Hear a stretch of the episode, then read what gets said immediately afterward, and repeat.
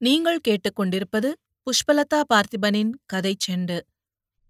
ஆசிரியர் சு. சமுத்திரம் எழுதிய வாடாமல்லி பாகம் இரண்டு. அத்தியாயம் முப்பத்தி ஒன்பது கூத்தாண்டவர் கோயிலுக்கு முன்னாலும் பின்னாலும் சராசரி மனிதர்களுக்கு கூத்தாகி போனவர்களின் கூட்டமயம். சந்தன காப்பிட்ட கூத்தாண்டவர் சிலை. சிறிது தொலைவில் அலை அலையாய் ஆர்ப்பரிக்கும் கடலை பார்த்துக் கொண்டிருப்பது போன்ற பிரம்மை. அந்த கடல் இரைச்சல் காதில் பட்டு கவனம் கலைந்து கூத்தாண்டவர் திடுக்கிட்டு பார்ப்பது போன்ற கண்கள். பீடத்திற்கு கீழே கிருஷ்ணன் அலியாய் உருவெடுத்து அரவானிடம் கழுத்தை நீட்டும் படம். இதற்கருகே பசியடங்கா காளியின் கோர சொரூப படம். அந்தச் சின்ன கருவறைக்குள் ஒரே புகைமயம். தேங்காய் தண்ணீர் குட்டை போல் பெருகியிருந்தது. அந்த கோவிலுக்கு பின்பக்கம் ஒரே மாதிரியான குடிசை வீடுகள். அவற்றின் திண்ணைகள் கூட மேடு பள்ளமில்லாமல் இடையிடையே வாய்களை காட்டிக் கொண்டிருப்பது போன்று தோன்றின. ஒவ்வொரு திண்ணையிலும் நான்கைந்து அலிகள் ஊரூராய் மொழி மொழியாய் கூடியிருந்தார்கள். நாதியற்றது போல் சாதியற்ற சனங்கள். ஒருத்தி புருவத்திற்கு மை தீட்டிக் கொண்டிருந்தாள். இன்னொருத்தி மேக்கப் செட்டிலுள்ள கண்ணாடியை சார்த்தி வைத்துவிட்டு அழகு பார்த்தாள். இன்னொருத்தி வேடிக்கை பார்த்த விடலைப் பயல்களை துரத்திவிட்டு பாவாடை மேல் படர்ந்த வாயில் புடவையை கழட்டிவிட்டு பட்டுப்புடவையை கட்டிக்கப் போனாள். கொண்டை குருவிகளைப் போன்ற சத்தம். பூனிக்குருவி மாதிரியான சினுங்கல்கள் சிலருக்கு பற்கள் மட்டுமே வெள்ளை சிலருக்கு மொழி மட்டுமே கருப்பு. தூக்கணாங்குருவி கூடுகள் மாதிரி கொண்டைகள். அவற்றில் அரளி பூக்களிலிருந்து அத்தனை பூக்களும் சவகாசம் செய்தன. அந்த கோவிலுக்கு முன்னால் கற்பூரங்கள் திட்டு திட்டாய் ஏற்றப்பட்டு காட்டுத்தீயாய் பற்றி எரிந்தன. பல அலிகள் கருப்பட்டியை விட பெரிய பெரிய கற்பூர கட்டிகளை போட்டார்கள். பேச்சை குறைக்காத உரிமை மேளம். அலிகள் அல்லாதோர் அந்த குப்பத்து மக்கள் தேங்காய் பழத்தட்டுகளோடு கூடி நின்றார்கள். அக்கம் பக்கத்து அற்புத பிறவிகளை கூவாகத்தில் பார்ப்பது போல் பார்க்காமல் தங்களில் ஒருவர் போல் பார்த்தார்கள். சிலருக்கு உருவமற்ற பகையுமற்ற சூன்ய பார்வை. கூத்தாண்டவர் கோயிலுக்கு கிழக்கு பக்கம் பெரிய பெரிய கற்கள் கோணல் மாணலாக கிடந்தன. அவற்றிற்கிடையே சதுரம் சதுரமான மணல் திட்டு. அங்கே அக்கம்பக்கத்து அலிகளின் ஜமா. இருவருக்கும் இடையே ஏதோ ஒரு சண்டை. அந்த இருவருக்காக கட்சி பிரிந்து கையை நீட்டி நீட்டி தட்டி தட்டி ஆளுக்காள் பேச்சு. ஜமாத் தலைவி சுந்தரம்மா அவர்கள் கத்தி அடங்கட்டும் என்பது போல் விட்டு பிடித்தாள். அந்த சமயத்தில் ஒரு வெள்ளைக்கார் கடலில் போகும் படகு போல் வந்து நின்றது. அதன் முன்பக்க பின்பக்க கதவுகளிலிருந்து ஆறு பேர் சிநேகிதமாய் சிரித்தபடியே வெளியே வந்தார்கள். மேகலை வெளிர் மஞ்சள் பட்டு சேலையால் தலையை மறைத்த முக்காட்டை எடுத்தாள். நீலிமா ஒரு அசத்தலான பார்வையோடு நின்றாள்.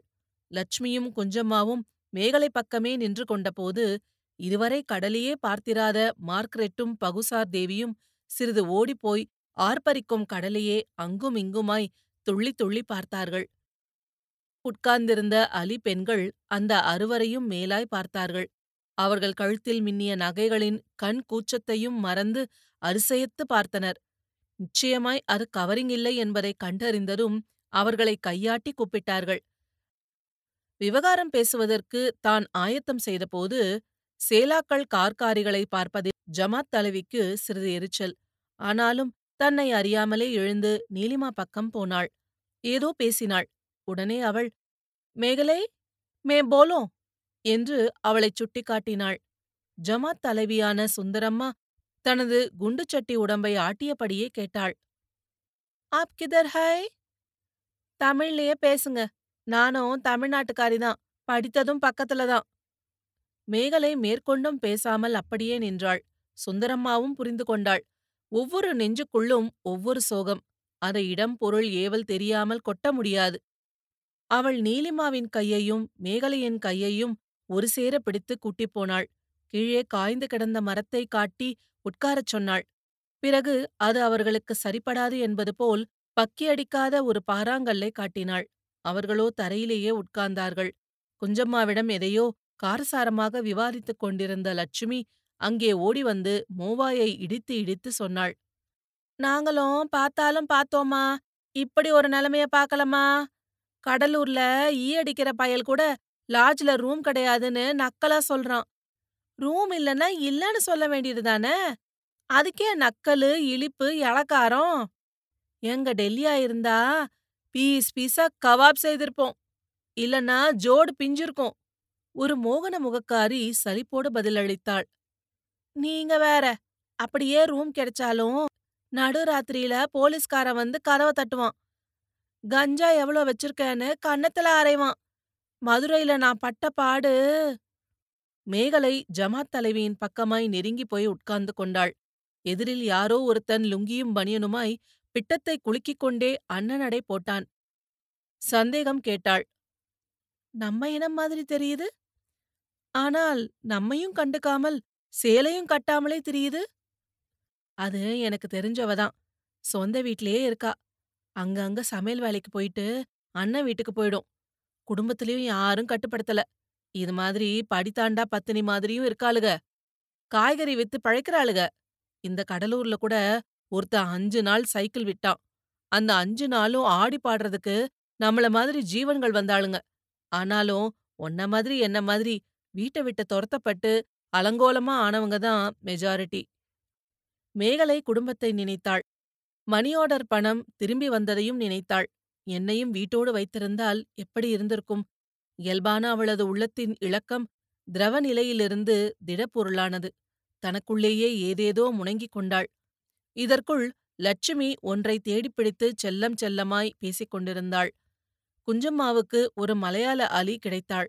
மார்க்ரெட்டும் பகுசார் தேவியும் இன்னும் கடல் பக்கமிருந்து திரும்பவில்லை. நீலிமா பெங்காலியில் உரத்து பேசினாள். அப்படியாவது எந்த வங்காளிக்காரியும் தன்னை அடையாளம் கண்டு கொள்ளட்டும் என்பது போல். பிறகு தனது தோல்வியை வெற்றியாக்கும் வகையில் சிறிது தொலைவில் பாட்டு பாடிக் கொண்டிருந்த மொழியறியா பெண்களுடன் விழியில் பேசினாள். அப்புறம் டோலக்கின் டொக் டொக் அவர்களின் டக் டக். எல்லோருடைய கவனமும் மேகலையை விட்டுவிட்டு புது கதாநாயகியான நீலிமாவின் ரொட்டி மாவு முகம் நோக்கிப் போனபோது அவளைவிட இன்னொன்று அதிகமாக கவர்ந்தது. அரவான்சாமியின் மரத்தலை வைக்கப்பட்ட கோயில் தேர் மேளதாளத்துடனும் வான வேடிக்கையுடனும் வந்து கொண்டிருந்தது. இங்கிருந்த அலிகளைப் போல் பல மடங்கு அலிக்கூட்டம் தேருக்கு முன்னாலும் பின்னாலும் ஆடிப்பாடி வந்தனர். கரகாட்டம், காவடி ஆட்டம், பிரேக் டான்ஸ். நீலிமா பக்கத்திலிருந்தவள்களை விட்டுவிட்டு அந்த கூட்டத்தோடு சேர்ந்து டோலக்கை தட்டவிட்டாள். இதற்குள் அரவான் என்றும் அழைக்கப்படும் கூத்தாண்டவரின் தேர் கோவிலுக்கு எதிரே வந்தபோது உள்ளூர் மேளம் விலகி செட்டு மேளம் அதிர்ந்தது. நாதஸ்வரம் உச்சத்திற்குப் போனது. கற்பூர ஒளி வட்டத்தோடு கீழே இறக்கப்பட்ட அரவான் தலைக்கு தயாராய் வைக்கப்பட்ட மரக்கால்கள் மரக்கைகள் உட்பட அத்தனை உறுப்புகளும் பொருத்தப்பட்டன. அவருக்கு மடிசார் வேட்டியும் மஞ்சள் கலர் சட்டையும் உடுத்தப்பட்டன. மரக்கையில் ஒரு இரும்பு திரிசூலம் பொருத்தப்பட்டன. அவர் உள்ளே கருவறைக்குக் கொண்டு போகப்பட்டார். அங்கே இருந்து ஒரே ஒரு கருப்பு பூசாரி நூற்றுக்கணக்கான மஞ்சள் துண்டு கயிறுகளோடு வெளியே வந்தார். கீழே உட்கார்ந்து அவரும் நான்கைந்து சேலா பூசாரிகளும் கயிறுகளில் மஞ்சள் துண்டுகளை கட்டிக் கொண்டிருந்தார்கள். உடனே அவர்கள் நாலா பக்கமும் இருந்து குவிந்தார்கள். சின்ன கருவறைக்குள் இடம் போதவில்லை. இதற்குள் உள்ளூர் மீனவ தர்மகத்தாக்கள் ஒவ்வொருத்தியையும் அவள் மினுக்கத்திற்கு ஏற்ப குரல் போட்டார்கள். நகைக்காரிகளுக்கு ஒரு யாசக சத்தம். பட்டுப்புடவைக்காரிக்கு ஒரு தடவல். வாயில் புடவைக்கு ஒரு அதட்டல். கூரைப் புடவைக்கு ஒரு குத்து. நூற்றுக்கணக்கான மொந்தைப் பூக்கள் ஆயிரக்கணக்கான கோணத்தில் சுயமாய் ஆடுவது போன்ற தோற்றம். ஆயிரம் ஆயிரம் மனிதத் தலைகள் ஒரே ஒரு உருவம் பெற்றது போன்ற நெரிசல். ஆனாலும் எப்படியோ வரிசை விரிவானது. உள்ளேயும் ஒரு பூஜாரி. புகை மூட்டத்திற்குள் புகைந்து போனவர். கருவறைக்குள் வந்த அலிகளுக்கு மஞ்சள் துண்டு கொண்ட மஞ்சள் கயிற்றைக் கட்டிவிட்டார். உள்ளே தாலி போட்டவள்கள் வெளியே நின்ற வெறுங்கழுத்துகளை ஏளனமாய் பார்த்து சிறிது ஒதுங்கி நின்ற மேகலையைச் சுட்டிக்காட்டி ஜமாத் தலைவி சுந்தரம்மா மூத்த தர்மகத்தா ஒருவரிடம் ஏதோ சொன்னாள். அவள் கார் வைத்திருப்பதை வார்த்தையாலும் சொல்லி இரண்டு கைகளையும் ஸ்டேரிங் மாதிரி வைத்து அங்கேயே கார் ஓட்டுவது போல காட்டி படம் போட்டு கதை சொல்வது போல் சொன்னாள். உடனே அந்த தர்மகத்தா மேகலை மீது ஒரு விஐபி பார்வை போட்டார். நாற்பது வயது சுந்தரம்மாவே பெண்ணுக்குத் தோழியாக உள்ளே போனாள். உருண்டு திரண்ட கம்பத்து ஆண்டவராய் உள்ள உற்சவமூர்த்தி கூத்தாண்டவரையும் அதே மாதிரி கற்சிலையாய் ஆனவரையும் அவள் உற்றுப் பார்த்தாள். அப்போது பூசாரி தேங்காய் உடைத்த கையோடு அவள் கழுத்தை லேசாய் வளைத்து தாலி கட்டினார்.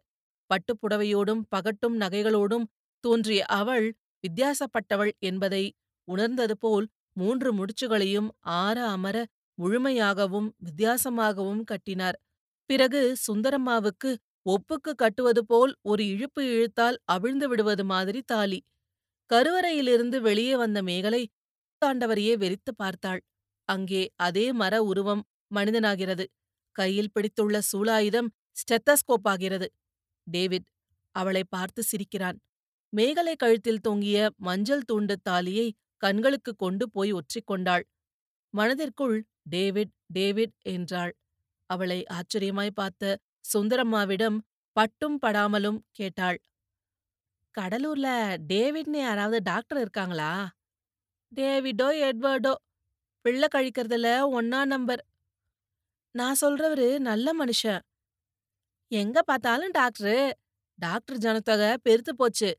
யார் கண்டா? டேவிட. சரி இதுக்கு மேல என்ன நடக்கும்? எல்லாருக்கும் தாலி கட்டின பிறகு கூத்தாண்டவர் புறப்படுவாரு. நாமும் நம்ம புருஷன் பின்னால ஆடி பாடணும். அப்புறம் அவரை காளிக்கு பலி கொடுப்பாங்க. நாம தாலியா இருக்கணும். இவ்வளவும் முடிய நாளைக்கு பகல் பன்னிரெண்டு மணி ஆயிடும். நீ இப்பதான் முதல் தடவை வாரியா? ஆமா. அரவாசாமி கதை தெரியுமா? ஒரு காரியம் செய்யலாமா? காரு ரெடியா இருக்குது. கடலூரை ஒரு சுற்று சுற்றிட்டு சிதம்பரத்துக்கு போயிட்டு வந்துருவோமா? நான் போறதுக்குள்ள கோயில மூடிடுவாங்களே. கோயில மூடலாம். ஆனா கோபுரத்தை மூட முடியுமா? எட்டி நின்னு பாத்துட்டா அதுவே எனக்கு பெருசு.